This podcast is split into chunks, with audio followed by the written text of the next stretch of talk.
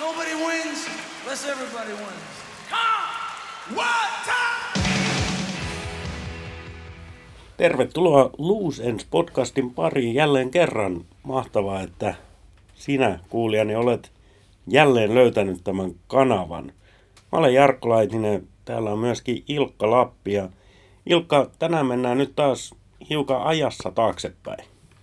Joo, nyt mennään kesään 2008 ja tota, täytyy myöntää, että heti kun tämä idea tuli tästä tai ehdotit tätä tämän aiheen käsittelyä, niin itsehän olin hirvittävän innoissani, koska kukapa itsestään tykkäisi puhua.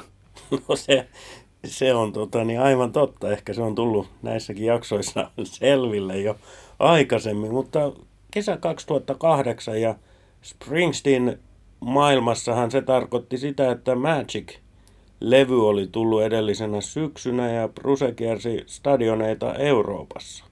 Juu, näin teki ja tota, siinä oli tosiaan aikaisemmin 2007 syksyllä oli tullut, tai oli, oli tämä muutaman keikan Eurooppa-rundi, mutta sitten tota, kesällä kierrettiin stadioneita ja mähän sain siinä jossain vaiheessa sit idean jo kauan aikaa aikaisemmin, että, niin kuin, että oikeastaan se rupesi kytemään siinä kohtaa, kun oli ekan keikan nähnyt 2002 Tukholmassa. Että Springsteen-keikat on hienoja. Sitten sit tuli tämmöinen ajatus, että jos näkisi mahdollisimman monta Springsteen-keikkaa mahdollisimman lyhyen ajan sisällä. Ja siitä sitten lähti se ajatus, että sä lähdet tosiaan kiertämään. Tässä nyt tietysti erinäköisten ihmisten kanssa itsekin on puhunut siitä, että on siellä sun täällä ollut katsomassa keikkoja. Mutta tämä on nyt vähän erityyppinen juttu. Sä olit kuukauden verran vai yli vai mitä se oli reissun päällä? No mä käytin elämäni toistaiseksi ainoan palkallisen kesäloman siihen. Mulla oli runsas kolme viikkoa palkallista kesälomaa postista, mikä tämän mun oman Springsteen-reilini mahdollisti. Tämä on suoraan sanottuna elämäni paras kesä. Ja tota, oikeastaan tähän lähti siis siitä, että tosiaan olin silloin postissa töissä ja oikeastaan se vähän niin kuin mahdollisti osittain sen, ainakin näin jälkeenpäin ajateltuna. Mä, tarina oikeastaan alkaa siis 2007 toukokuusta, kun mä hain kesäksi 2007 postiin kesätöihin. No sitten sieltä tuli oikeastaan ennen kuin mä olin edes kerinyt aloittaa siellä, niin siellä kysyttiin, että haluaisitko sä vaikka ihan jat, niin kuin kokoaikaisesti ja silleen yhtään miettimättä, että joo, voin mä tulla opiskelemaan yliopistolla siihen aikaan, niin kyllähän tämä niin yö, yöt rappujen juokseminen, niin kyllähän se siihen opiskeluun yhdistyy ihan hyvin. Niin. Sitten tota, tosiaan olin kokoaikaisesti postissa töissä ja sitten jossain vaiheessa siinä tajusin, että hetkinen haluaa, että tästähän niin kuin kertyy kesälomapäiviä, mulla on niin kuin ihan oikea kesäloma niin kuin 2008 ja sitten tuli semmoinen ajatus, että hetkinen, että Magichän tuossa ilmestyi. Ja siinä oli semmoinen niin kuin, aika nopeasti mun muistaakseni oli tämmöinen niin kuin mahdollisuus siihen, että se kiertue rakentuu samalla tavalla kuin Risingin 2002-2003, eli lyhyt Eurooppa-legi siinä 2007 puolella ja kesäksi sitten niin kuin stadioneille, niin siinä se niin kuin aika äkkiä rupesi laskemaan, että 1 plus 1 on enemmän kuin 2. 1 plus 1 equals 3. Kyllä se näin on. Tota niin, no sitten oli selvillä, että sulla on loma olemassa. Niin tämä Springsteenin aikataulutushan ei ole koskaan ollut mikään hänen organisaationsa vahva puoli. Miten nyt sitten 2008 sä aloit harkoimaan niitä keikkoja, että mihin sä sitten oikeasti aikataulun puolesta pääset? No se meni silleen, tota, että siinä joskus alkuvuodessa, kun siis siinähän tota, muistaakseni ensimmäisiä keikkajulkistuksia tehtiin siinä joulun paikkeilla vähän ennen joulua, mutta niin kuin totesit, niin tota, näähän ei ole koskaan ollut ihan niin kuin sille organisaation paras puoli nämä niin kuin kiertueen julkistaminen. Muistaakseni se oli jossain määrin kontrolloidumpaa kuitenkin kuin Wrecking Ballilla tai sitten tämä 2016.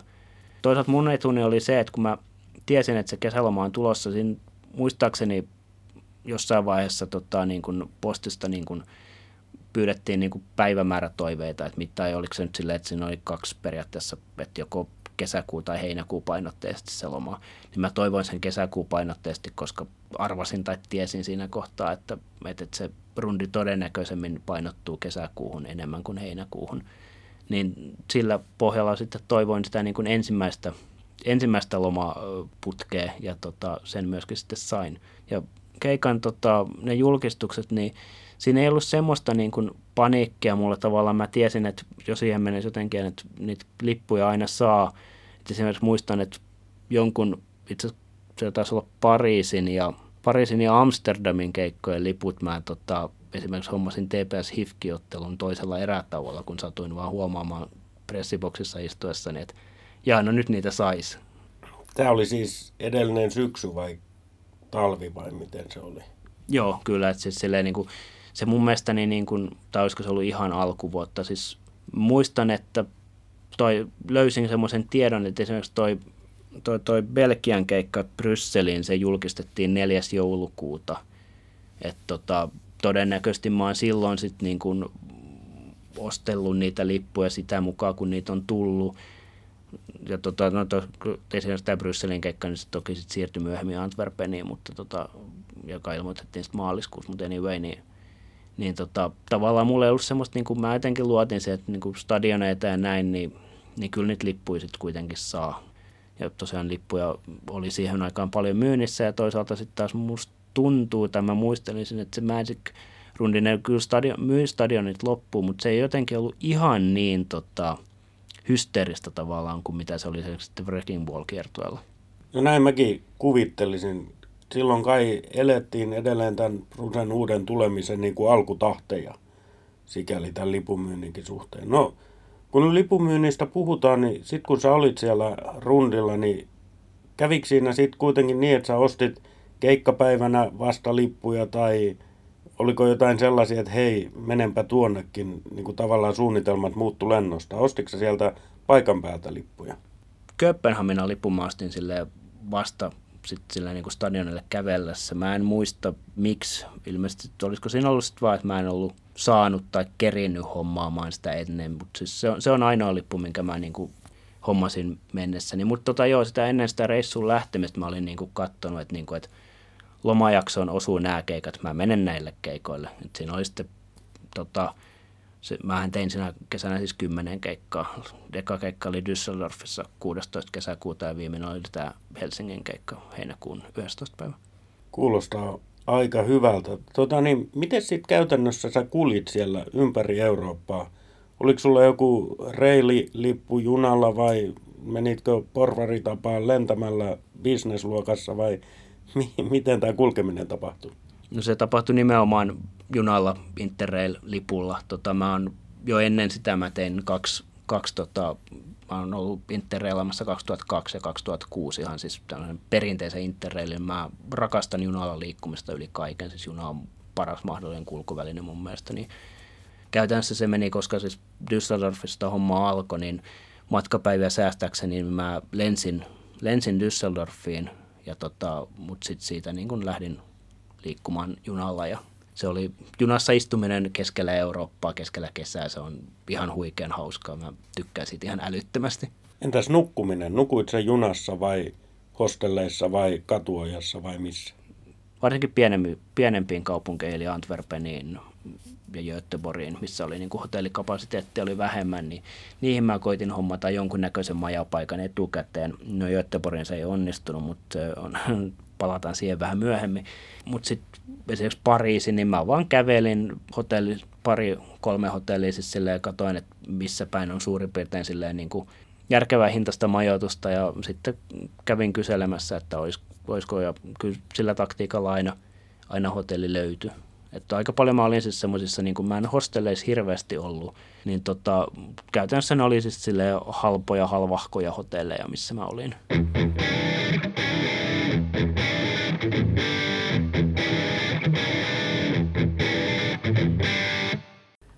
Kuuntelet siis Luusens podcastia ja tänään jutellaan Ilkka Lapin elämän parhaasta kesästä. Ilkka rundas Prusen perässä ja E Street Bandin perässä ympäri Eurooppaa. Nyt kun on saatu vähän näitä raameja tälle tarinalle, niin ruvetaan sitten käymään läpi sitä, että mitä siellä sitten tapahtui tämän sun kesäloman aikana. Lähdetään nyt ensin siitä, kun me on puhuttu podcastissa ennenkin yhteisöllisyydestä. Niin, sähän tietysti tapasit ihmisiä eri maista ja muuta. Ja millaisia nämä kohtaamiset oli? totta kai juttelin jonoissa paljon ihmisten kanssa stadionilla ja näin, mutta aika paljon mä myöskin reissasin ihan yksikseen ja se oli ihan tietoinen valinta. joten, jotenkin mä tavallaan halusin pitää sen itselleen. Kyllä mä siis just niin kuin sit stadionella ja näin juttelin ja paljon silleen tutustuin ihmisiin, mutta se oli aina niin kuin oikeastaan se, että on, on sen yhden päivän jonkun kanssa. Tavallaan semmoisia niin kuin pidempiaikaisia niin kuin tuttavuuksia ei kerinyt syntymään. Sitten ehkä niin kuin muutaman ihmisen muistan silleen, että no, näin niin kuin useammalla keikalla, että jossain niin kuin Milanossa näin jonkun tyypin, jonka olin muistan, että oli tyyliin Hampurin keikalla ja näin. Mutta ne oli sitten semmoisia ihmisiä, joiden kanssa mä en sitten jutellut oikeastaan yhtään kohtaamisinahan ne oli ihan, ihan semmoisia niin kuin, ihan semmoisia normaaleja, terve, että kuinka monta keikkaa olet käynyt ja mistä olet ja näin edelleen. Ja en mä muista minkälaisia reaktioita se olisi sitten, tai kai se jonkunnäköisiä reaktioita herätti, että, että kiersin niinkin paljon niin, niin pienellä niin kuin siinä tavallaan kolmen viikon aikana, mutta en mä muista, että siinä olisi ollut varsinaisesti mitään semmoista niin NS-erikoista, semmoista, mitä ei niin kuin, näissä piireissä sinun termiäsi käyttääksesi, niin en, en, käyttääkseni, niin en, en muista, että olisi ollut. Niin, tämähän on sikäli hyvä harrastus, että vaikka kuinka hullun kierroksen tekisit bändin perässä, niin aina on joku hullumpi. Aina. Ihan aina. Maailmasta löytyy ihmisiä, jotka on nähnyt satoja Springsteen-keikkoja – et siihen nähden me ollaan Ilkka aika poikasia, kun meillä on kuitenkin kaksinumeroiset luvut vasta. Mun reissuun lähteminen ei ollut mitenkään silleen niin kuin, no, siinä oli omat hankaluutensa. tota, ke- eka keikka oli Düsseldorfissa 16. päivä kesäkuuta, se oli sovittu. Ja näin. Mä olin ottanut lennot 15. päivä Tampereelta, voisiko se ollut Frankfurtiin, kun lensi anyway. Niin tota, olin 15. päivä sunnuntaina, tarkoitus oli lentää Tampereelta Frankfurtia. Olin sopinut isäni kanssa, joka oli töissä siihen aika Tampereella, niin että, tota, että hän ajaa silloin jo sunnuntaina Tampereelle ja heittää mut sitten lentokentällä ja sitten jää itse nukkumaan firman semmoiseen huoneistoon sitten seuraavaksi yöksi ja näin. Niin, tota, no sitten lähdön hetki koittaa, mulla on kaikki kamat valmiina, sitten isä soittaa, että niin mä ajattelin, että no se soittaa, että se on tuossa alhaalla. Niin no isäni soittaa, että auto ei käynnisty.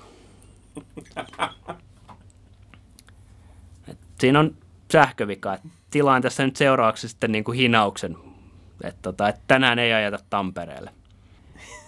No, ei siinä mitään. Mä sanoin sitten, en muista mitä sanoin. Omaan rauhalliseen tyyliin niin tietysti sanoin, että no ei siinä mitään.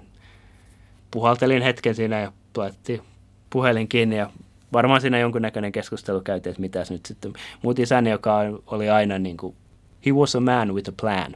Kun isä oli saanut soitettua sen tota, hinauksen, niin sitten tota, isä soitti takaisin, että, niin kuin, että mitäs nyt, että, tota, että kyllä me, kyllä me sinne Düsseldorfiin järjestetään, että, tota, että nyt täytyy vaan miettiä, että miten me järjestetään, että, keikka, että minkä aikaa se keikka nyt alkaa. Että, no se alkaa silloin 7-8 aikoihin, että silloin olisi hyvä olla se stadionilla. Ja hiukan silleen harmpaita kirjastella, että kyllä sä nyt tiedät, minkä aikaa ne keikat alkaa. Tota, isä katsoi netistä, että Helsingistä lähtisi suoralento Düsseldorfiin huomenna aamulla – aikaisin joskus 7-8 aikaa. Sillähän kerkeää hyvin. Joo, kyllähän sillä kerkee. Mitäs, mitäs sä nyt ajattelit sille, että no mulla on noita Sassin bonuspisteitä, että mä tilasin nyt sen lennon sulle, että, ja tota, että, että hommaat itse nyt niin kuin bussilla sinne Helsinkiin ja sitten niin lennät sieltä. Tämähän käy oikein hyvin. Ja näin mä pääsin, pääsin reissuun ja kerkisin jopa niin kuin sinne keikallekin ihan suorastaan loistavasti. Mä olin joskus kahden aikaa iltapäivällä Düsseldorfissa. Se on kummallista, että aina pitää tulla jotain. Jotain. Mä oon kerran itse saanut lähtöpäivän aamuna tekstiviestin, että lentosi on peruttu. Ei ollut kiva jatkaa siitäkin. Mutta sä pääsit Düsseldorfiin. Hyvä niin. Nyt oli sun niin kun tää kiertuekesä, eka keikka, mitkä oli fiilikset silloin? Kaikkia me tiedetään, mitkä on fiilikset, kun menet Brusen keikalle, mutta Tämä oli kuitenkin vähän spesiaalitapaus. Kyllähän se oli siis silleen, niin kuin, jos nyt käyttää tästä ihan kulunutta sanasta, no, aivan fantastiset fiilikset, ihan huikea. Ei, ei sitä niin kuin, tavallaan, niin kuin, sitä ei jotenkin, se ehkä se, se lähtö oli niin jotenkin kuitenkin hektinen tietyllä tavalla, että siinä niin kuin, jos kaikki sen, niin tavallaan sinne ei kerinyt niin kuin, hirveästi sitä fiilisteleen, koska tosiaan piti niin kuin, pitää huoli, että on siellä kaupungissa sitten oikeaan, oikeaan aikaan, mutta tota, kyllähän siellä niin kuin, muistan sen, kävin silloin iltapäivällä heittää Düsseldorfissa tota, hotellille kamat ja menin sitten siihen yhteen pizzahattiin, missä olin ollut neljä vuotta aikaisemmin Interrailillä syömässä pizzaa, tykkään Pizza Hutin pizzasta tosi paljon. Ja, niin siinä oli, muistan, siinä oli semmoinen niin fiilis, että joo, tämä toimii, että niin kuin, näin tämän kuuluukin mennä. Ja se oli, olihan se nyt sitten, kun sitä miettii, niin se 2008 kesä, jota just se, se oli vielä jotenkin tosi hyvin niin kuin olisiko se ollut peräti viime, oikeastaan mitä mä oon jälkeenpäin miettinyt, se oli oikeastaan viimeinen kerta, kun sitä pysty, olisi pystynyt ihan sillä tavalla tekemään. Siinä oli käytännössä joka toinen päivä oli keikka. Ja se meni mulla tosi niin kuin helposti, koska siinä oli käytännössä joka toinen päivä keikka ja joka toinen päivä oli matkustuspäivä. Niin se oli rytmitty todella helposti se niin kuin kiertäminen. Eikö ollut peräkkäisinä päivinä tuplakeikkoja? Siihen aikaan niitä vielä tehtiin, enää ei. Ei ollut muuta kuin tota, Göteborgissa oli kaksi keikkaa, mutta sitten kun ei tarvinnut kaupunkia vaihtaa, niin ei sillä silleen niin väliä ollut. Mutta niin muuten oli tosiaan niin kuin sillä, että Düsseldorf oli 16. päivä kesäkuuta, Amsterdam 18. Toi 21. päivä Hampurissa. Ja sitten oli 23. päivä oli Antwerpenin keikka, 25. Milano, 27. Pariisi, 29. kesäkuuta oli Kööpenhamina. Sitten oli vähän pidempi tauko, mutta tosi, tosi yksinkertaisesti tietyllä tavalla. Mitäs sitten? Düsseldorfiin oltiin päästy ja matka jatkui joka toinen päivä. Tuliko siitä semmoista pakkopullaa, tai ei ehkä pakkopullaa, mutta tavallaan päiväni murmelina, että nämä päivät toistuu. Yksi matkustus ja sitten on taas keikka. No aloitetaan siitä itse asiassa Düsseldorfista, koska asiahan ei, silleen, sit kun sinne pääsi, niin sehän ei ollut mitenkään niin kuin, palataan varmaan niihin keikkoihin tuonnempana, mutta tota, että siis se Düsseldorfin keikasta pitää sanoa se, että koska tämä matkaan lähteminen oli ollut hankalaa. Ja sitten kun se keikka alkaa, niin fiilikset on katossa. Puoli biisi, sähköt poikki. Siinä kohtaa tuli vähän semmoinen epätodellinen olo, että niinku, pitäisikö mun lähteä Suomeen takaisin, että nämä keikat sujuu hyvin. Mutta hetkinen, siis sit kun lasketaan niitä tilastoja, että kuinka monta biisiä olet kuullut, niin sulla on jotain pilkku viisi. Joo, sitten täytyisi Jyrkiltä nyt kysyä ne tarkat tilastot, koska sittenhän siinä saman keikan aikana vielä toinenkin biisi meni poikki, koska tuli sähkökatko. Vai ehkä niistä sitten tulee yksi kokonainen biisi. 0,8. Joo, mä en tiedä. Jyrki oli sillä samalla keikalla, että niinku, terveisiä jälleen kerran kiukaisten suuntaan. Tota, sieltä saadaan tarkat tilastot, mutta tota, et, et, et, koska, muistan sitten, kun mentiin itse asiassa samalla, tota, samalla sitten junalla takaisin keskustaan ja käytiin itse asiassa siinä sitten tota, jossain Düsseldorfilaisessa kuppilassa ottamassa aivan helvetin pahaa punaviinia lasillinen. Tai Jyrki viisaana miehenä joi kaljaa ja itse otin, koska en kaljaa juo, jos olin Düsseldorfissa, niin mitään muuta kuin ei. Sitten silleen niin kuin tilasin punaviinia ja se katsoi vähän pitkään se baarimikko. Ja sitten se kaivoi jostain alahyllyltä todella, todella pölyisen semmoisen, niin kuin, mikä tämä on, siis semmoinen tämmöisen sammion tai niin kuin karahvin. Karahvi. Karahvi oli se sana, mitä mä hain, niin tota, semmoisen niin kuin punaviinia kaato sit siitä lasit silleen niin kuin se maistui kyllä just siltä, miltä voitte kuvitella. Kyllä mä sen, sen join, koska niin kuin oli jano ja siis siellä oli ollut lämmin, keikka oli takana ja lämmin päivä ja kaikkea, mutta niin kuin, mut joo. Niin ja suomalainen on suomalainen, se oli varmaan kuitenkin punaviinia, missä oli prosentteja, eihän sitä jätetä. Ei, ei sitä jätetä kyllä, mutta, tota, mutta niin, kysyit oikeastaan tässä niin kuin aikaisemmin tästä niin kuin leipiintymisestä tai tästä päiväni murmelina-ilmiöstä, niin ihan rehellisesti sanottuna kyllä niin kuin, ei mulle tullut kertaakaan semmoinen fiilis, että niin kuin jotenkin, että olisi jotenkin tylsää. Sitten se oli vaan niin kuin, just se, että tavallaan se matkustaminen, niin katso vaan, että mihin menee, sitten hyppää junaan, käy tai ottaa, tuolta mä harrastin jo silloin reileillä 2002 ja 2006 ja sitten 2008 jäi niin kuin se tapa vaan muistu mieleen, että, että miten niin kuin junalla matkustetaan. Mennään asemalle ja ostetaan jostain patonkikioskista pari kolme juustopatonkia, pari pulloa kokista ja hypätään junaa ja ihmetellään maailmaa. Ja sitten oli, tota, siinä, oli, siinä kesänä oli vielä noin futiksen EM-kisat, niin se tota, kanssa rytmitti sitä oikein kivasti, että sitten se niin kuin äänes vähän vapaa-ajan, mitä mulla oli, niin mä katsoin futista joko baarissa tai sitten hotellihuoneessa tai jossain, mutta siis se oli niin kuin, tosi äkkiä pääsi, pääsi semmoiseen kuplaan, niin kuin, eikä se kyllä haitannut mua yhtään, että se tavallaan niin kuin, päivien rytmi oli hyvin samantyyppinen. Että ei, ei millään tavalla. Että se, oli, se oli vaan niin kuin ihan parasta.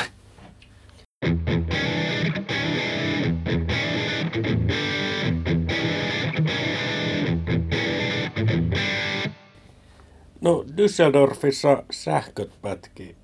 Mä oon varma, että tältä kolmelta viikolta on paljon muitakin tarinoita, joten annappa tulla. No tota, jos nyt aloitetaan... Onko tämä niin sanottu avoin kysymys? Tämä varmaan jo kerro jotain itsestäsi.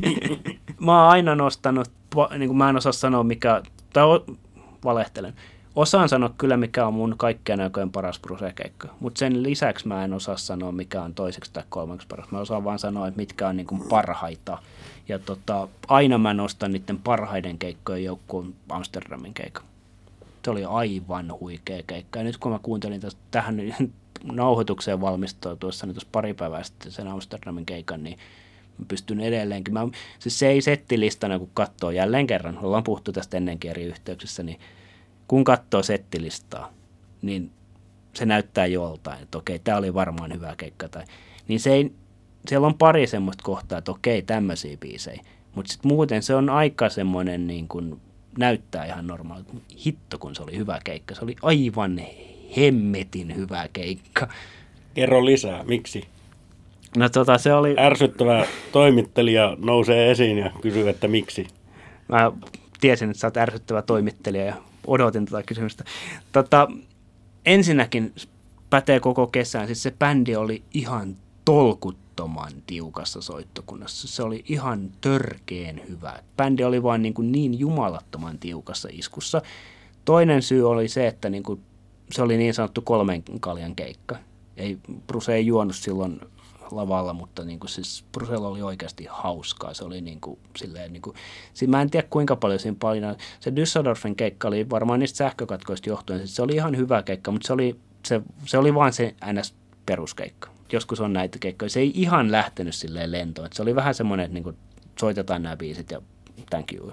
Niin tota, mä en tiedä, että johtuuko se siitä, mutta joka tapauksessa syystä tai toisesta Brusella oli niin kuin, ns. hyvä päivä. Ja silloin kun Brusella on hyvä päivä, niin se, on, se, se oli ihan niin kuin, siis se just, että miten se, kaikilla oli tavallaan hauskaa, että nyt pidetään bileet ja niin kuin, ja sitten se tota, Sittenhän, sittenhän se niin kuin, Enkoreissahan se lähti jo ihan lapasesta, siis aivan lapasesta. Tota, siellähän tämä lähtee myös vähän kauempaa tämä tarina nyt, mutta tota, Ei haittaa ollenkaan. Silloin tota, silloin edellisenä talvena, kun mä jaoin niitä posteja, mä ihan periaatteessa tykkäsin siitä työstä ja juosta rappusia keskellä yötä. On rauhallista ja hiljasta ja pystyy kuuntelemaan musiikkia, on jumalattoman hyvässä kunnossa. Mutta sitten tuli niitä hankalia öitä joskus, kun saattaa räntää ja on liukasta ja inhottavaa ja lehdet painaa. Ja, niin mä kuuntelin tosi paljon vanhoja bootleggeja silloin talvella. Ja tota, varsin paljon 78 rundia, missä soitettiin Summertime Bluesia aika paljon. Ja sitä ei sen jälkeen pahemmin ole soitettukaan. Itse tästä jostain tilastoista, että 82 sitä oli soitettu, eikä koskaan sen jälkeen. No, mä olin tietysti silleen talven aikana kuunnellut tota, sitä Summertime Bluesia ja silleen niin kuin miettinyt siis Summertime Blues ja minä ja niin kuin, tavallaan siis se oli semmoinen mun biisini, mikä niin kuin, tavallaan sit auttoi jaksamaan niin kuin silloin räntäsateessa tarpoessa, niin silleen, niin kuin, että tästäkin saa rahaa ja vaikka nyt niin kuin, saako tässä podcastissa kiroilla saa? Anna palaa. Vitutti kun pientä apinaa, niin tota, mietin sitä, että, niin kuin, että nä, nä, nä, tämäkin yö kerryttää niin tota, kesälomapäiviä ja niin kuin, tästäkin niin kuin palkintona, että pääsee sinne niin kuin unelmien kesälomamatkalle. Silloin tuli tosiaan kuunneltua sitten 78 keikkoja – No sitten siellä Amsterdamissa jollain tyypillä oli tota Summertime Blues-kyltti. Tämä oli eka kesä, kun näitä kerättiin, siis silleen Bruce keräsi ihan systemaattisesti näitä toivekylttejä. Ja tota, siis se, se, rupesi nauramaan sitä kylttiä silleen, niin kuin, että tota, man with the orange shirt wanna hear Summertime Blues. Sitten se niin naurasi sitä, it's a good call, let me think about it. Ja sitten se jätti sen asian siihen. Ja sitten tota, Enkoreissa – se, silleen, että missä se oli se oranssipaitainen tyyppi, että mi, missä se kyltti on. Sitten se kävi hakemaan sen silleen, että en ole soittanut tätä niin kuin kymmeniä vuosia, mä en, kukaan meistä ei, me osataan ehkä puolet tästä biisistä. Ne treenas sen siinä tota, ihan silleen niin kuin se nyt treenaa joskus biisin lavalla ja tota, että, että miten tämä nyt menee. Ja sitten ne veti sen Summertime Bluesin ja se oli niin kuin täydellinen veto ja niin kuin koko yleisö on aivan villinä. Sittenhän se niin kuin sitten niinku Bruce vaan huikkasi mikrofoniin sen jälkeen, niinku, että nehän ei ollut varsinaisesti lopettaa sitä biisiä, se Bruce vaan huusi jotain, niinku, että mitä me tehtäisiin sitten, ja sitten se otti Stand on It. Ja niinku, se meni aivan kuin juna se, ne enkorit, siis se oli, se jos, jos mun pitää niinku yksi, yksi hetki niinku, tästä niinku, paitsi tästä kesästä, mutta koko niinku, koko Bruce niin nostaa, niin ehkä se oli se ne enkorit. Se on niinku, se oli aivan käsittämätöntä. Mahtavaa. Siis tässä vieressä kuunnellessa niin kylmät väreet menee, koska mä tiedän, mikä se fiilis voi olla. Mä, me kaikki ollaan jotain, me osataan samaistua siihen. Vaikka tämä on tietysti ihan sun ikioma oma fiilis. Ihan mahtavaa. Tämmöisen kokemuksen jälkeen, oliko sitten takki tyhjä? Piti lähteä jatkamaan ja jos se seuraa keikka ei päässytkään samalla tasolle, niin mitäs sitten? Niin, tässähän se onkin. Mutta kun se käytännössä pääsi. Ei se tota, mä aina mä muistan, kun sitten tota, se Hampurin keikka oli ihan hillittömän hyvä. Siinä ei ollut semmoista niin kuin, mitään yhtä momenttia, mutta sieltä tuli esimerkiksi niin kuin, tota, Hampurissa soitettiin muun muassa Held Up Without, Without a Gun. En nyt muista ulkoa, mutta olisiko se vuoden 80 soitettu kerran ja sitten tuolla. tai jotain tämmöistä. Jyrkeltä varmaan tästäkin nyt niin tarkat tiedot, mutta joka tapauksessa se niin kuin, siis NS todella harvinainen veto. Ja Jyrki itse asiassa sen jälkeen laittokin mulle tota, tekstiviestin silleen niin kuin joskus seuraavana päivänä, että aika hyvin biisejä tulee. Että, tota. ja tota, mutta mut, tota, ei, ei se niin kuin, tavallaan koko ajan oli jotenkin semmoinen niin kuin, ihan vain semmoinen niin kuin, nyt tätä lisää. Ja niin, niin kuin, ke, harvoin tai aika usein elämässä tulee niitä hetkiä, kun niin kuin, tavallaan tajuaa jonkun tosi siistin jutun vasta myöhemmin jälkeenpäin.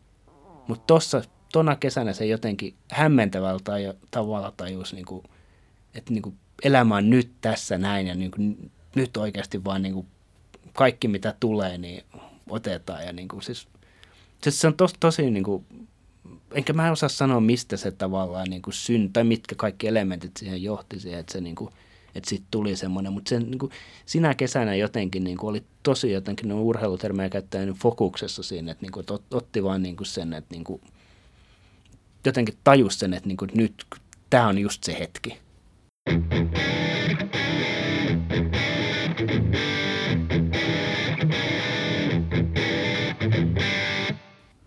No sitten lähestytään jo vähän kiertueen loppuun. Tullaan takaisin Pohjoismaihin, Köpistä, Göteborgiin, Helsinkiin.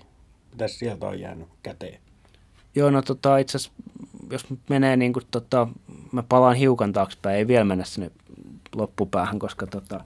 Keski-Eurooppa on aina mukava palata, joten mennään vaan. On joo, eikö mä siis vain tota, ei, ei, ei mulla siis silleen niin kuin noista, varsinaisesti noista keikoista silleen niin kuin, tavallaan se loppupää ja alkupää on niin kuin siis semmoisen muistorikkaimpia juttuja niin kuin selkeästi, mutta kyllä niin kuin, siellä niin kuin joka keikalla jotain tosi hienoa. Siis mähän niin kuin laskeskelin tuossa, että, että just näistä toivekylteistä johtuen, niin siis sen kesän kymmenen keikan aikana mä kuulin 30 semmoista biisiä, mitä mä en ollut aikaisemmin kuullut. Et joka keikalla tuli ainakin kaksi semmoista biisiä, mitä mä en ollut koskaan aikaisemmin kuullut. Ja, ja sitten se puhuit tosta, tai kysyit tuosta leipiintymisestä aikaisemmin, niin se oli myös jännä huomata, että se niin kuin settilista oli aika tai ei se ollut stabiili, mutta siis siinä oli, tiety, ne, siinä oli niin kuin samalla tavalla kuin joka kiertueella on ne niin kuin muutaman biisin niin kuin paikat, mitkä toistuu. Että tällä kertaa soitettiin Mary's Place ja Living in the Future koko ajan ja muutama muutakin biisiä silleen, mitkä oli niin kuin aina, aina ne samat. Jollain tavalla, vaikka mä en esimerkiksi Mary's Placeista ole koskaan biisinä hirveästi tykännyt, niin sekään biisi ei niin kuin missään, millään keikalla, ja mä voin täysin käsisydämellä sanoa, se ei millään keikalla tuntunut mitenkään väsyneeltä tai millään tavalla niin kuin silleen, silleen jotenkin, niin kuin, että no niin, ja sitten se, jos toi, se ennen Encore tullut pätkä, missä oli tota, uh, Rising ja toi Last to Die, Long Walk Home. Kyllä, juuri nämä. Niin tavallaan niin siinäkään ei tullut yhtään kertaa semmoista oloa, että no niin, nyt nämä niin kuin vaan menee tälleen kuin juna, vaan siis sen hämmentävä. Mä en ole varmaan koskaan sen jälkeen päässyt täysin siihen samanlaiseen fiilikseen, että, niin kuin, että nyt vaan otetaan ihan kaikki vaan mitä niin kuin. Ei jollain yksittäisellä keikalla kyllä, mutta ei niinku silleen tavallaan, ne vaan niinku, siis se, se, on, on toistan itseäni, mutta se oli ihan käsittämätöntä just, että miten, miten sen pystyi pysty niinku ottamaan kaiken vastaan, mitä siinä niinku tuli. Anekdoottinen kerrottakoon, että Rising, uh, Last to Die ja Long Walk Home, tämähän on hieno biisi kolmikko. Minä pidän kyllä.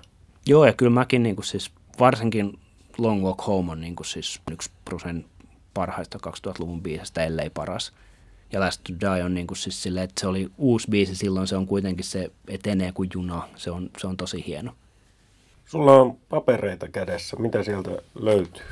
No täältä löytyy ensinnäkin tämmöinen tota, lista, missä tota, mi- mihin olen listannut nämä kaikki biisit, mitkä kuulin sillä, sinä kesänä ekaa kertaa. Heitetään pari tämmöistä niinku, silleen niinku ha-ha-täkkyä. Esimerkiksi tuo Rulet Göteborgissa.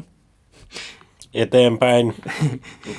Sitten tota, muita tämmöisiä niinku vähän harvinaisempia biisejä, None But The Brave. Sitten oli tosiaan tämä Held Up Without a Gun, minkä jo mainitsinkin, Summertime Blues, jota on toki sen jälkeen kuunneltu, kuultu paljon, mutta tota, Detroit Medley, Fire, Se on kova. Thundercrack. Sekin on kova. Enkä siis tarkoita, että ne on biiseinä kovia, vaikka ovatkin, mutta et se, että sä oot kuullut livenä Firein tai Thundercrackerin, niin se on kova juttu. Joo, ja siis silleen niin kuin Thundercrackista täytyy mainita sen verran, että sehän on soitettu kaksi kertaa Euroopassa. Olen kuullut ne molemmat. Käsittääkseni lisäkseni on toinen su- suomalainen, joka on kuullut myöskin. Että tota, terveisiä tällä kertaa Helsingin suuntaan. Olen virallisesti kateellinen.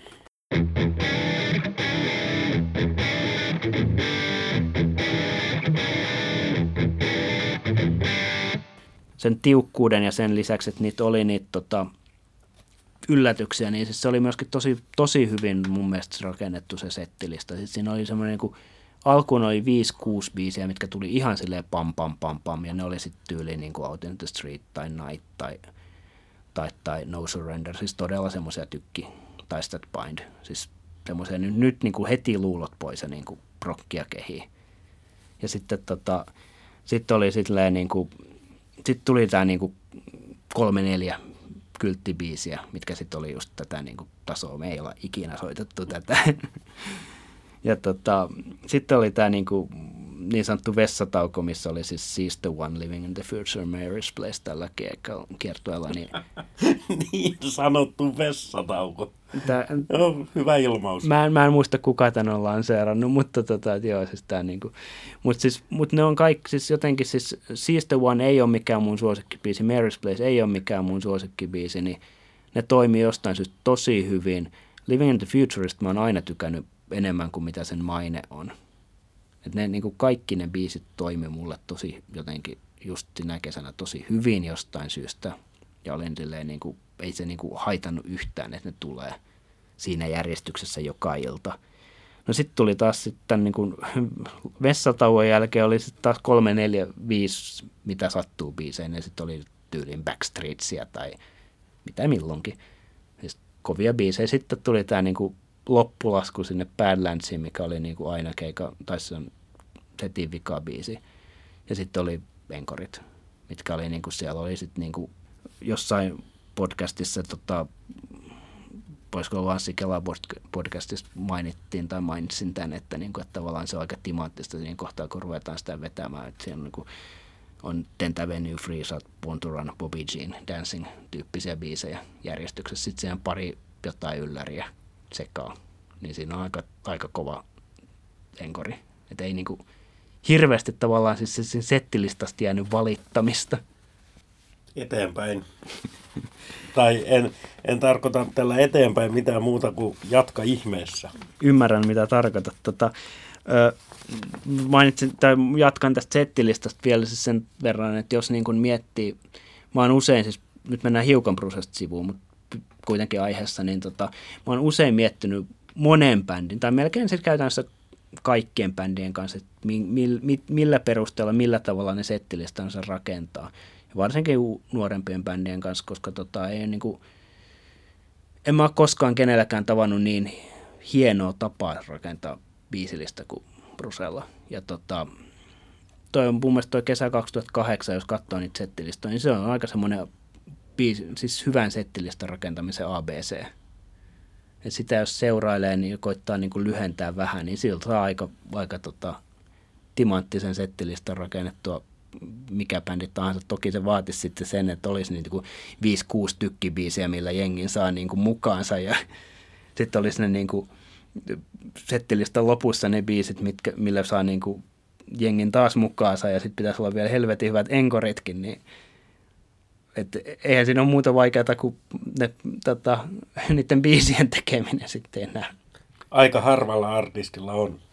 Joo, ei tule hirveän montaa mieleen. Toki niitäkin on, mutta silleen, että, tota, mutta silleen, että jos menee tohon, taas tuohon Bruseen, niin tota, mä en ole siis koskaan mitään budjettia tuolla kesällä hirveästi laskenut, mutta hiukan sitä voisi niin kuin jollain tavalla koittaa hahmottaa, että mitähän se tuli maksamaan. Päädyin tämmöiseen, mä en muista minkälainen budjetti mulla oli, mulla oli ehkä pari, olisiko mulla kolmisen tonnia ollut sitten periaatteessa rahaa sitä varten siihen sisältäen kaikki keikkalipuista ja matkoista ja majoituksesta syömisestä. Et kun siinä oli preilikortti oli joku 500, sitten liput noin 700 ehkä meni niihin. Sitten majoitukseihin ehkä tonni, loput syömiseen tyyppisesti. Että ei se niinku, sitä joskus, sitä niin, silloin kun mä muistan, että silloin kun mä sinne reissuun lähin, niin muutama ei-fani niin kyseli, että kuinka paljon toi, niin ihan siis kiinnostuksesta kyseli, että paljonko toi maksaa, niin muistaakseni mä jotain kahden ja puolen kolmen tonnin välissä se mun NS-budjetti, niin oli vaikkei mulla mitään semmoista niin kuin ihan tarkkaa budjettia ollutkaan. Nämä on kuitenkin kaikki semmoisia rahoja, että kun lähet tuommoiselle keikalle, niin yksikään kulutettu euro tai sentti ei kaduta jälkeenpäin. Eihän niitä rahoja ikinä kaipaa. Joo, ei, ei kyllä todellakaan. Enkä mä tosiaan niin tiedä edes.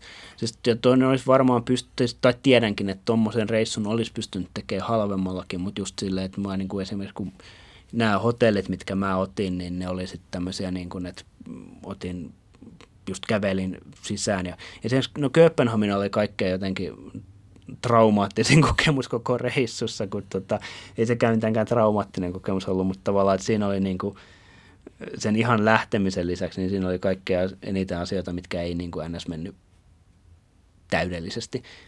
Tarkoitan tällä sitä, että mä en muista miksi, mutta mulla tuli jostain syystä sieltä Pariisista ja Kööpenhaminaa ihan niin kuin hillitön kiire. Mä en yhtään muista miksi, koska siinä oli kuitenkin se päiväaika, eikä se matka nyt ole, se on ihan päivässä tehtävä. Mä en muista minkä takia, mutta mä olin vasta keikkapäivänä jostain syystä Kööpenhaminassa. Olisiko siinä ollut joku semmoinen tyyliin junan vaihto Pariisin ja Kööpenhaminan välillä, mikä sitten ei niin kuin, että juna olikin lähtenyt jo. Ja sit, niin kuin, anyway, joka tapauksessa jostain syystä olin vasta keikkapäivänä sitten Kööpenhaminassa. Ilman hotellia, mulla ei ollut sitä hotellia, sitten mä olin siinä niin Kööpenhaminan rautatieasemalla. Okei, tässä niin kuin, yhden silmäyksellä tässä niin kuusi tai seitsemän hotellit ehkä näistä jostain löytyy. Mutta ne oli kaikki vähän parempia hotelleita, koska, koska siinä kohtaa nyt sattuu olemaan. Ja sitten taas toisaalta keikka oli alkamassa jo sitten kuitenkin silleen muutaman tunnin päästä, niin sen stadionillekin oli aina kiva, tai olisi ollut kiva mennä. Niin se oli vain tämmöistä, että, niin no niin, mennään eka hotelliin, tää teillä ei huoneita, mennään seuraavaan hotelliin, täällä ei huoneita, täällä ei huoneita. Mä neljännestä tai viidennestä hotellista mä löysin huoneen silleen, että okei, hyvä, otetaan tämä. No sitten sit, tota, maksoinkin sen luottokortilla ja silleen niin kuin ku, kuulin jonkun summankin ja tota, menin sitten sinne huoneeseen ja rupesin katsomaan sitä niin kuittia, minkä sain, johu, no niin, hyvä. Sitten mä soitin isälle, joka, meillä oli semmoinen tapa, että aina kun mä olin päässyt tavallaan uuteen, uuteen tota, kaupunkiin, niin sitten tota, pistin viestiä, että niin kuin, tyyliin isälle, että nyt saa soittaa, ja soitti tässä semmoisessa paikassa, ja yleensä isä sitten soittikin, ja sitten aina jännityksellä, että missä sä nyt oot, ja niin kuin näin edelleen. Sitten vaan rupesin selittämään sitä, että kuulemma on tämmöisessä vähän paremmassa mä olin Kööpenhaminassa, mä pääsin just hotelliin, että on vähän tämmöinen parempi, parempi hotelli, että, tota, että, että, että ei, ei mitään. Sitten isä kysyi, että no, mikä sen nimi on, että, sille, että mä sain sen nimen, että Joo, mä tiedän että Mä oon ollut siinä joskus jollain työmatkalla. Joo, se on vähän parempi hotelli. Että, että, että. Sitten se muutama sekunti hiljaisuutta, että, sille, että paljonko mä laitan tilille. se ei ollut mikään, mutta siis se oli tyyliin kolme ja puolta euroa. Mä en ole koskaan missään hotellissa niin kuin mä en ole koskaan nukkunut niin kalliilla, mutta tota, se oli siis aika hauska kokemus. Siis pidän, tai pidin jo silloin tuosta isäni reaktiosta, joka oli juuri, juurikin tämä, että, tota, että ei niinku, Että asia, ei, asia ei ole ongelma. No nimenomaan näinhän tähän pitää, eikä niin, että mitä sinä nyt poikani olet mennyt tekemään, miksi olet tuhlaamassa rahoja näin. Ei. Toihan on ihan oikea suhtautuminen. Paljonko laitan tilille? Tämä on luontainen jatkumo, koska muistan tämän tota, yksi, yksi tarina isästäni, koska tykkään puhua isästäni. Niin tota, sitten sen Helsingin keikan jälkeen is, isä oli katsomassa sen omien kavereittensa kanssa ja näin edelleen. Ja muisti, siis ei nähty sinä päivänä, mutta soiteltiin sitten sinne heti keikan jälkeen silleen, niin kun se oli sitten hypännyt bussia ja olivat menossa Turkuun päin. Ja pohjustuksena siis se, että mä, tota, isä ei missään vaiheessa kieltänyt mua lähtemästä tai mitään. Se sanoi, että totta kai niin kuin meet ja teet niin kuin parhaaksi näet ja ei siinä mitään, mutta se oli vähän semmoinen, niin kuin, että kymmenen keikkaa, että tarviiko niitä ihan niin päin monta nähdä. Ja niin kuin, että silleen, mä en tiedä kuinka paljon, siinä oli osa oli semmoista varmaan niin kuin, tavallaan, niin kuin, että näin isänä kuuluu toimia. Ja sitten taas toinen puolet, ainakin puolet siitä oli semmoista, niin kuin, että no joo, se menee joka tapauksessa ihan sama, että mä olisin samassa, niin kuin, että jos CCR olisi kiertänyt 70-luvulla, niin mä olisin mennyt ihan samalla tavalla tyyppisesti. Et siinä oli, mutta joo, joka tapauksessa, niin tavallaan se niin kuin, reaktio oli vähän semmoinen niin isällinen, että niin kuin, katon nyt vähän, niin kuin, että mit, niin sitten sit mä niin kuin, sit Helsingin keikan jälkeen, mikä ei ollut siis mitenkään isäni ensin Springsteen keikka, mutta silleen, niin kuin, mä olin koko kesän sanonut sitä, että toi bändi on aivan hemmetimoisessa lyönnissä, että se on niin kuin, ja mä olin sanonut ihan suoraankin sen, että se on niin kuin kun sä tuut sinne Helsinkiin, se on paras keikka, mitä sä oot koskaan nähnyt, piste. Ja sitten tota toi, sit mä soitin isälleni ja kysyin silleen, että niin ainoa se, mitä mä kysyin, oli se, että ymmärrätkö nyt, miksi mä kävin? Joo. Se oli, se oli niin kuin siinä. Ei, niin kuin, ei, ei tarvinnut niin kuin mitään. Et se, se oli niin kuin, tavallaan koko kesä oli niin kuin kuitattu sillä. Että. Kaikki sen keikan kokeneet pystyvät ymmärtämään tämän. Se 2008 Helsinki oli, oli kyllä, se oli käsittämätön. Silloin emme vielä tienneet tulevasta. Joo, ja kyllä se, niin kuin jos vertaa siihen 2012 Helsinkiinkin, niin mun mielestä se, kert- se on erilainen keikka, mutta se kestää ihan vertailun siihenkin keikkaan. Kyllä. Ja, ja täytyy myöntää, että siis sille, että mulle itselleni toi se just se 2008 Helsinki, niin tota, mikä oli vika, vika keikka sitten niin kuin sillä rundilla, niin kyllä se oli, kyllä se oli melkeinpä paras keikka niistä. Siis mulla on se Amsterdam on niin kuin, se vaan kasvoi niin älyttömäksi ja sitten taas noin Göteborgin keikat, mistä puhutaan ihan kohta, niin tota, ne oli myös tosi hienoa, mutta kyllä se sanotaan, että jos mun pitää niin kuin sen kesän niin kuin parhaat keikat, niin Amsterdam, Göteborgit, Helsinki, ne on ne, niin kuin, mitkä nousee sieltä niin kuin esille. Ei esimerkiksi Milano, vaikka sekin oli tosi tosi hyvä.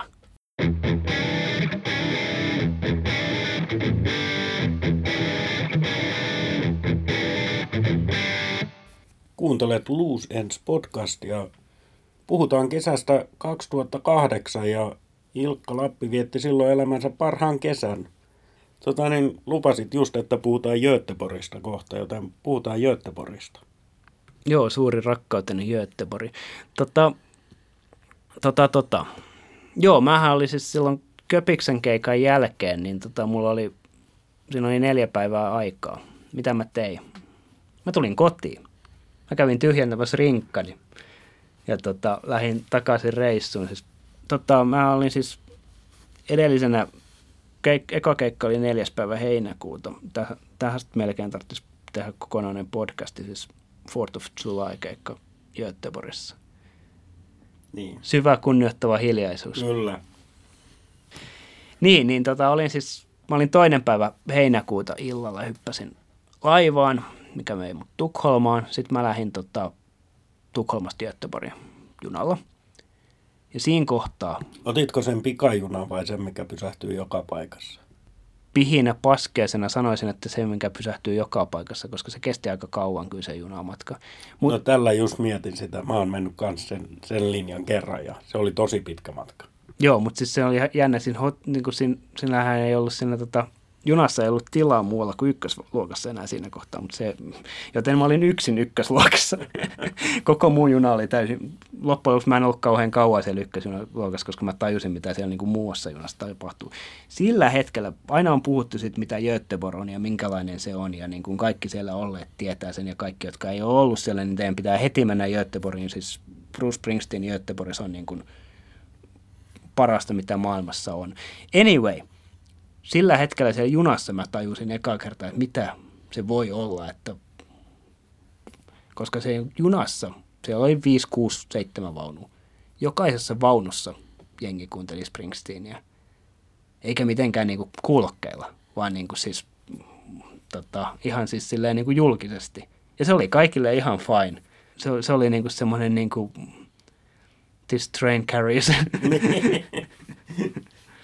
tyyppinen homma. No sitten ei mitään, me, tota, juna tuli sinne Göteborgin rautatieasemalle ja oli sitten kolmas päivä joskus iltapäivällä keikkaa edeltävänä päivänä ja tota, no sehän oli just, just semmoista, kun voi kuvitella, tota, kaikilla paikallisilla oli joku Springsteen-rätti päällään, joka paikassa soi Springsteen, niin kuin ihan just semmoinen kuin Göteborg aina niiden keikkojen aikaa on. Ja, no ei siinä mitään, mulla oli sit siksi yöksi mulla oli hotelli, koska keikkaa edeltäväksi yöksi mä olin saanut hotellin siitä rautatieaseman ja Ullevin kulmilta ja menin, oli, menin nukkumaan ihan ja menin tota, sitten tavalliseen tapaan niin kuin stadionille. Mulla oli semmoinen tapa siinä, että mä, niin kuin koko kesän ajan, että mä menin sitten keikkapäivän aamupäivällä tai siinä niin kuin tavallaan sitten kun olin herännyt ja olin syönyt jotain ja sitten lähin sitten niin kuin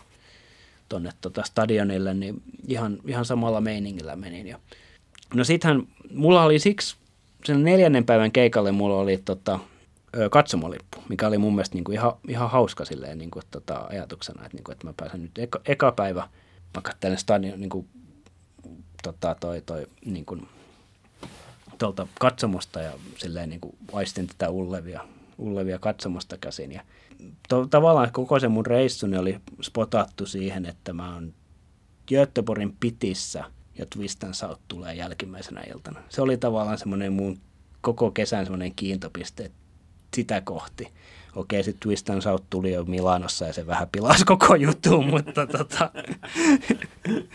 mutta tavallaan se oli se alkuperäinen ajatus mulle, että sitten kun mä kuulen sen Twist and Southin siellä Göteborgissa pitissä, niin sitten ollaan niin kuin ytimessä. No, sitten mä menin sinne tota, stadionin nurkille tota, ihan siis vaan fiilistelemään, koska ei mulla ollut tarvetta jonottaa. No sitten mä perhana menin lukemaan jonkun Expressenin jutun, missä oli helvetin iso tietysti juttu, ja sitten se niin keskiaukeamalla oli tota, teksti Nu eller aldrig. Nyt tai ei koskaan, niille, jotka kaipaavat käännöstä. Joo, niin tota, sitten mulla tuli semmoinen, että ei hemmetti, että en mä voi olla tuolla katsomossa tänään. Joten mä upgradeasin mun lippuni, en nyt muista mistä tai keneltä, niin siis, jot, en mä ihan hirveästi joutunut sit maksaa väliä, siis jonkun verran kyllä, mutta ei, ei mitenkään niin kuin ihan poskettomia summia. Mutta silleen, että ns. suhteellisen va- vähällä vaivalla mulla sitten niin tuli toi, tota, oli sitten seisoma lippu kädessä. No sittenhän se menikin ihan näppärästi siinä jonottaessa tota, se päivä. Ja tota, ei siinä mitään, siis sinänsä stadionin sisälle menemisessä tämmöisessä ei ollut mitään niin kuin ihmeellistä, ne jotka ovat ovat, ovat Springsteen keikoilla käyneet ja ovat stadioneilla jonottaneet, niin tietävät mikä kuvio on. Ja sitten oltiin siellä, siellä, siellä pitissä ja Tarkennetaan ihan sen verran, jos sattumalta kuulee, kuuntelee joku ja ihmettelee, mikä se pitti on. Niin se on siis siellä stadionin sisällä kentällä se seisomakatsomo, eli se kenttäkatsomon etuosaan rajattu alue. Stadionilla sinne yleensä tyypillisesti menee ehkä 3000 ihmistä, mutta siis se on se kentän etuosa. Joo, no niin, joka tapauksessa sitten mentiin sinne, tota, koska oli siis kaikkia nyt tajusi, että nyt on itsenäisyyspäivä, niin tota, jota, jotenkin spesiaalia, spesiaalia tästä tulee iltapäivälehdissä, esimerkiksi oli Independence Dayn sanat niin kuin printattu sinne niin kuin silleen, että kaikki sitten osaavat vetää tämän ja tämmöistä pientä. Ja tota, mutta siis tavallaan se niin kuin arvutteltiin sitä, niin kuin, että mitä, että, että hetken, missä kaikissa Springsteenin biisissä mainitaan itsenäispäivää, että okei, niin kuin nämä nämä nämä tulevat. Ja, ja totta kai se, että sitten tuli niin kuin Sandy ja, ja, ja näin edelleen kaikki, kaikki mahdolliset tietysti, Independence Day ja näin, niin, mutta se keikan alku, mä en ole koskaan missään nähnyt niin hieno alku. Se oli täydellinen aloitus. Biisit, bändi tulee lavalle, Ullevi on semmoinen kuin Ullevi aina on, ja sitten vedetään Born in the USA. Mä en ole koskaan kuullut missään semmoista meteliä.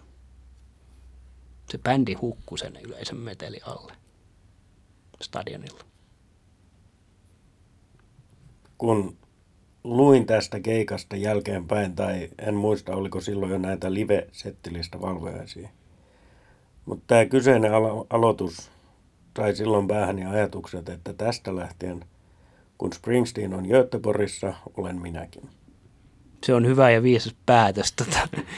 Mä itse asiassa niin kuin suurin piirtein samoilla sekunnilla, tai niin kuin silloin kun se keikka alkoi, niin mä tajusin, että, niin kuin, että siis näin, näin se tulee itsellänikin olemaan tästä niin kuin hamaan ikuisuuteen, että, niin kuin, että, että, että vaikka niin kuin millekään muulle keikalle menisi, niin Göteborg on pakko nähdä.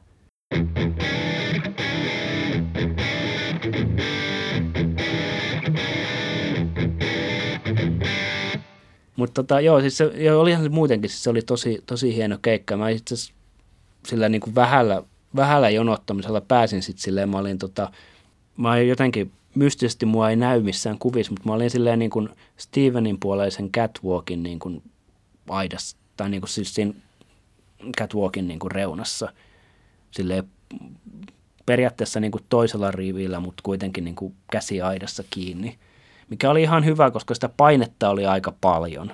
Sitä oli niin kuin, silleen niin kuin, Milano eturivi oli aika helppo. Niin. Näin niin kuin vertailun vuoksi. Mihin sitten? No, tota, sit, sitten keikka loppu. Oli, siinä kohtaa oli sille takki vähän niin kuin tietyllä tavalla tyhjä. Ei sen takia, että, että, että olisi ollut väsynyt tai mitään, mutta jotenkin niin kuin, se oli aika amerikkalaiset tai englantia puhuvat käyttää sanaa overwhelming. Niin tota, tavallaan sen jälkeen oli vähän semmoinen, siinä oli, onneksi Göteborgissa oli muitakin suomalaisia, koska mulla ei sitten ollut tosiaan tota, mun suunnitelmani oli niinku sen keikan jälkeen, että mä menen muutamaksi tunniksi rautatieasema eteen hengaamaan, koska mä tykkään rautatieasemista ja niinku olen elämässäni hengannut aika paljon rautatieasemien ulkopuolella keskellä yötä. Niin mä ajattelin, että mä menen hengaamaan rautatieasemalle. Ja no siinä oli sitten yksi toinen suomalainen, joka tota, silloin oli siinä lähellä matkailu, tai tämmöinen hostellissa oli tota, huone ja se sitten kysyi, kysyi multa, että mitä sä niin meinaat. Mä ajattelin, että menen, menen tuonne tota, rautatieasemalle vaan hengaamaan. tai että jossain nyt sitten kuitenkin, että huominen tulee huomenna. niin tota, se, se sitten kysyi mua mukaansa sinne tota, hostellia, niin kuin jossain podcastissa tulikin mainittua, niin sieltä sain patjan sadalla kruunulla. Ja se yö meni sille ihan, ihan mukavasti siinä sitten, että, tota, että, että tavallaan niin kuin oli, oli ihan hyvä kyllä, että sai, sai vähän niin kuin muutaman tunnin untakin siinä kohtaa sitten. No sitten tuli, tuli toinen keikka ja yleensähän toinen keikka on parempi kuin ensimmäinen. Ja kyllä se nytkin oli. ja tota, ei, ei siinä, se oli, se oli ihan niin kuin, tavallaan, niin kuin, se oli silleen kanssa kiva keikka, kun no oli tietyllä tavalla siis se niin kuin settelistä rakenne oli tota, tuossa nyt, niin kuin, kun oli joka keikka eri kaupungissa, niin se oli aika lailla samanlainen tietyllä tavalla just tämä, mikä aikaisemmin mainitsin. Se ei sinänsä ollut haitannut, mutta se oli kiva nähdä semmoinenkin keikka, kun se niinku räjäytettiin ihan atomeksi. Oliko Backstreet taas tulla neljäntenä tai viidentenä biisinä. Nyt eilen soitettiin nämä pakolliset pois, että nyt voidaan tehdä ihan mitä tahansa. Se on aina huippua. Mun menee taas kylmät väreet. Toi joku sanot vähän lakonisestikin sanot, että aina kiva nähdä, kun settilista räjäytetään palasiksi. Kaikki tietää, mitä se tarkoittaa Springsteen-maailmassa. No mitäs sitten? Kaksi keikkaa Göteborgissa takana. Ensimmäinen on ollut jo overwhelming. Siinä ehkä niin kuin hyvälläkin tavalla, mutta kyllähän se käy henkisesti on raskaaksikin. Aika paljon kuormitetaan, vaikka positiivisella tavalla, mutta kuitenkin. Joo, kyllä se, niin kuin sanot, sit se toinen keikka, sitten sit mä sain sen Ullavi-momentti, niin sitten sillä jälkimmäisellä keikalla, kun se keikka päättyi Twist and Southiin. Ja se oli tietyllä tavalla myöskin, että mulla oli muistaakseni, tai olikin mun siis loppukesäloma periaatteessa siihen. Ja mulla oli sitten silleen niin kuin, mulla oli sitten ennen sitä Helsingin keikkaa, mulla oli yksi vai kaksi yhtä peräti töitä ja sitten mulla oli taas niin kuin pari päivää vapaata. Mutta joka tapauksessa niin tavallaan se oli semmoinen niin kuin, sitten vaan tota, tultiin, niin kuin, tultiin kotiin, mutta jotenkin sille mä tiedän,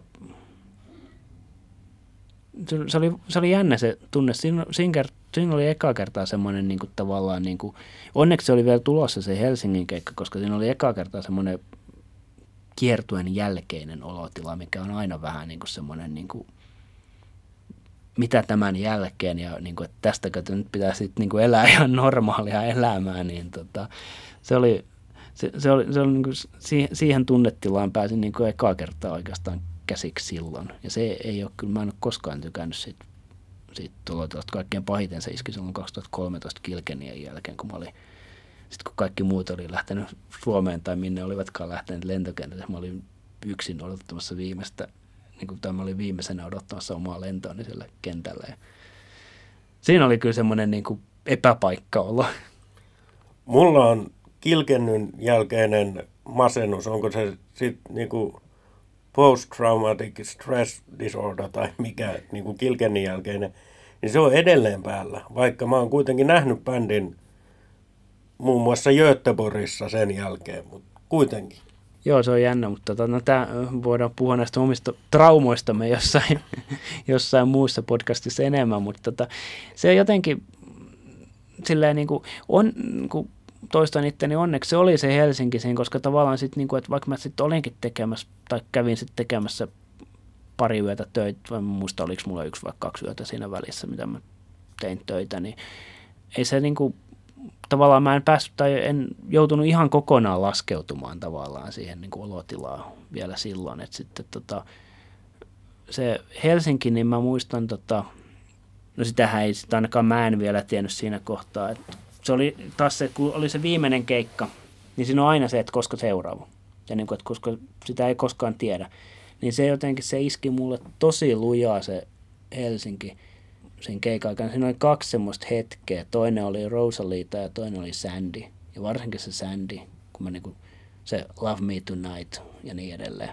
Niin se oli semmoinen niinku, jälleen kerran vollotin ihan täyttä kurkkua siinä tajutessa. Niin kuin silleen, että, koska mä olin miettinyt sitä koko päivän siinä, että tämä voi olla, koska en tiedä, niin voi olla, että on viimeinen kerta ikinä.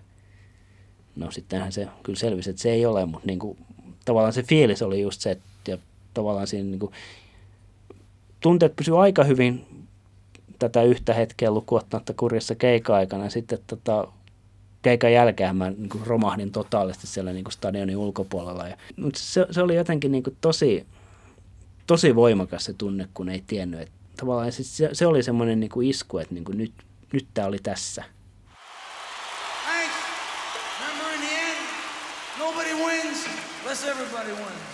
Come! What time?